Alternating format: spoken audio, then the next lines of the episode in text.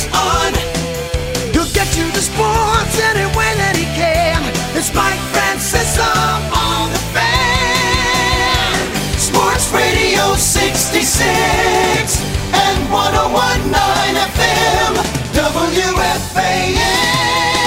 All right, coming to you live from Atlanta. This is Mike Zon Francesa on the fan on this uh, Wednesday afternoon. As we'll take you right up until 6:30 here on uh, Wednesday of Super Bowl week, as the place starts to get a little crowded. It, actually, Tuesday wasn't that dead. I mean, there was actually a lot of people around. There's a lot of players and people in, in town already. And the weather's still very cold here. It's supposed to warm up for Atlanta, I guess it's uh, if they say 50, 60 is normal, then they're way below uh, where they are. It's just uh, it's it's it's cold. I mean, that's it's not crazy. I mean, it's like walking down the street and on a winter day in New York. That's what it feels like. It, feel, it feels like a 30 degree day, you know, something like that. It's been 30, windy, that kind of thing. But it's supposed to warm up. They're saying Sunday uh, could be in the 60s. Uh, there is a chance of rain on Sunday, which will probably keep the roof closed. I know they've been toying with the idea.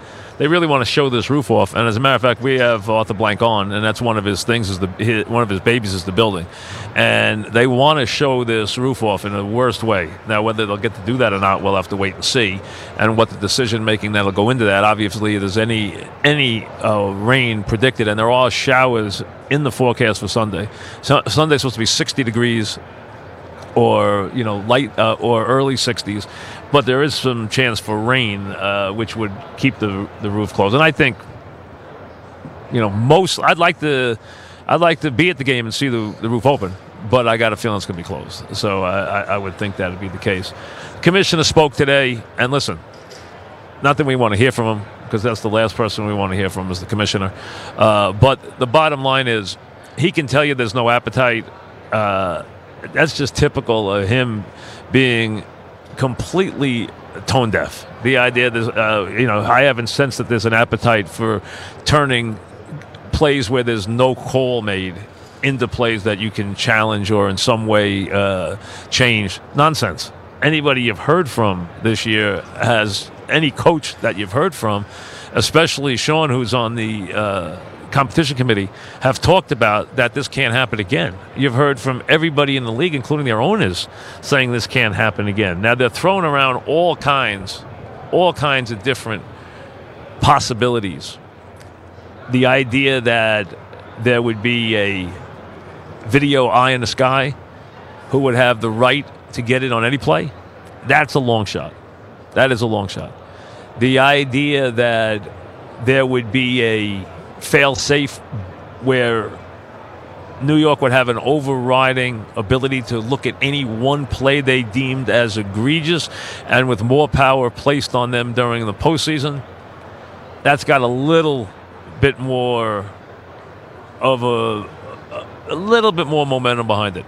But I think the most logical thing is either coaches' challenges as we have now, or maybe them getting one more challenge and then there being a mechanism for what the penalty will be. There's even been talk of, and this is something you could refine, but I think it's workable, that if you allowed the coach two plays in a game, he can carry it forward in either half. Two plays where he can challenge a play where there has been no, and this will be a special category, where there has been no call made on the play. So there's not a penalty. So you're not challenging an existing penalty. You're not challenging a call that was made on the field. It's a turnover. It's not a turnover. Scoring plays and turnovers are already looked at by the uh, by New York anyway. You know that already. They've already covered that part of the game. So here's the mechanism that's being thrown around. The idea that on a play that has no call made on it, that you wish to challenge, if you are wrong, you not only lose your second challenge for the game to make these so that you don't use them indiscriminately, but that there could be actually a runoff of 10 to 15 yards for your team. So if you're on defense, you might be giving somebody a crucial first down. On offense, you might be taking your team from first and 10 to, you know, to first and 25 or second and 25. That kind of thing where they put a penalty, a yardage penalty, on the play, on the call, so that it carries that kind of weight, so that there is some gravity where you're not going to indisc- what they want to guard against is they want to give the coach the mechanism to have a voice on a play that he thinks is egregious and clearly this play he would have thrown the flag they would have thrown the penalty flag and that would have been the end of it okay that, that would have been it the only question they would have had is whether they were going to call it a personal foul a helmet to helmet or whether they were going to call it just a pass interference so that would have been the only thing you had to talk about there on that play. Uh, the bottom line is that would have taken them all of two seconds. Or if they had gone and looked at the Brady phantom 15 yard penalty for the personal foul. All right. Or if they miss a face mask, same thing. You go there, if it's obvious and it's obvious to the whole world, you are now going to have, remember, you are now, if you're a coach, you are going to have a guy in the coach's booth who is going to be now there to, to basically buzz down to you you'll get it anyway. But remember, they can play fast and loose if you're the visiting coach. You don't you don't get replays very quickly. There's no rule about that. They didn't have to change that rule, which they should have changed in leagues anyway eh, eh, a long time ago, about how quickly you put the replay up so that the guys can see it on the field. But the bottom line is there should even be a mechanism on this play where if the coach can wait and confer with his staff he can call a timeout and confer with the staff on whether he wants to make this call so that they can say, Coach, listen, here's what we see. You want to throw the flag? Because the flag could be, a, you know, in a big part of the game, the flag could be a very big play if there's going to carry a penalty with it. So that's being discussed, or it could just be worked into the regular part of the game too, where you don't change the challenges now and you make them do it inside their challenges. But they might feel for the non-call that it goes into a special category, because one of the things that has been talked about is how they don't want there to be a uh, they don't want there to be a indiscriminate number of times where the non-call is turned into a stoppage of play and a penalty. But here's the amazing thing. That all they talk about is, well, you know, we have to keep the game moving. We have to keep the game moving. How many times do they stop the game for ridiculous nothings or, or are supposed to get a call quickly and are looking at it over there for 10 minutes and stop the game dead to a walk? We've seen that happen how many times? The bottom line is there's going to be stoppages in these big games. More, what is more important? Is it more important that they stop the game for two minutes or that the wrong team goes to the Super Bowl? What is more important? Clearly, we know the answer to that. So, when it comes to getting it right, and if you're going to be in the bookmaking business, what these leagues are, they are partners with now legal bookmakers if they are going to, and they're going to be bigger and bigger and better and bigger in that as the years go by. This is not going to be something that gets smaller, it's going to get larger. I actually think there will be a time where you will be able to wager from your seat in these games. You'll be in the stadium because otherwise, the cha- eh, one thing that all these owners and all these sports, and I've had owners tell me this, biggest issue we have going forward as owners is how to make it attractive for fans to come to the game. Where they're not so comfortable at home where they're not like i don't want to travel. So that we might have trouble getting live audiences into our building if we don't give them a reason to come. Well if you can sit at home and you can sit on your couch and you can dial up on or call DraftKings or you know put it on your computer and put it on your iPhone and punch in DraftKings and make your calls and make your bets. But you can't do that from the stadium with any access. That's another reason why you're going to stay home. That has to be guarded against. So I think there will not only be a time where first there'll be kiosks in the stadium, I think there will be a time where at the seat you will be able to actually there'll be a place at your seat where it'll be built in in the stadiums of the future.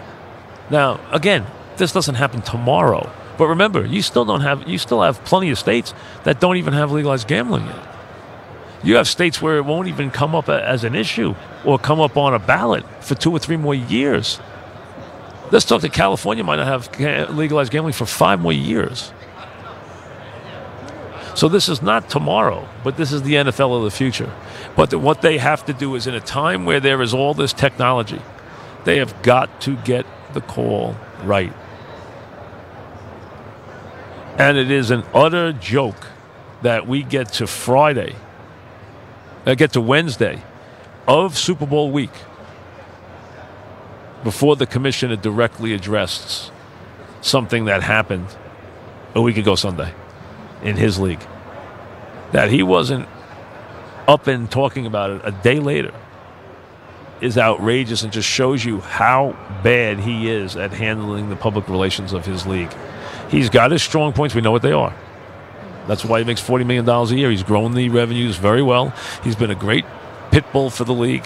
He's fought off the Players Association tremendously. He's fought off the older players and the indigent players tremendously and made sure that they got table scraps. He's done that very well for the owners, and he's grown their revenues enormously, and that's why he gets paid as he does as an owner employee, which is what he is. Not a caretaker of the game. He's, the, he's not the steward of the game. He's an owner's employee. But the fact that you don't see him until Wednesday uh, after what the controversy that this league's under is just outrageous. And I guess they got themselves a little other situation which they're not sure exactly how to deal with yet. But they've had some issues where there's been rumblings. And listen, I'm just bringing it up because we're here. They now are worried about the show Maroon 5 is going to put on because there's some talk that there might be some stuff in the show. And they're not going to meet the media beforehand. They've now decided they are not meeting the media on Friday. None of the performers are meeting the media on Friday. And there's some controversy about what they might have as part of their show in terms of some statements, protests, whatever. So that is, there's a lot of rumbling about that, and the league's concerned on how to handle that beforehand and find out exactly what they have planned in their show. So you might hear more about that in the next couple days too, because that's uh, something I've heard this morning also, uh, just walking around. That there's an issue there too. And they did cancel their press conference for the first time. They're the first act that will not have a press conference. Not that the press conference would have held them from doing something on Sunday anyway. It wouldn't have. But they said they'll do their talking on on Sunday. They won't have any comments beforehand. Their performance will do all the talking for them. So that's where we are. Uh, I know they played the Goodell press conference. I didn't hear it. Uh, I was traveling over here uh, at that time. I didn't hear it. So maybe we'll play some of it later and listen together. Uh, but the gist of it is it's going to be a busy time for the league when they get together in March. There's going to be changes made in the rules. There's going to be changes in how they uh, call the game. It's coming. There's no way around it, and they will remedy the situation one way or the other. Back after this.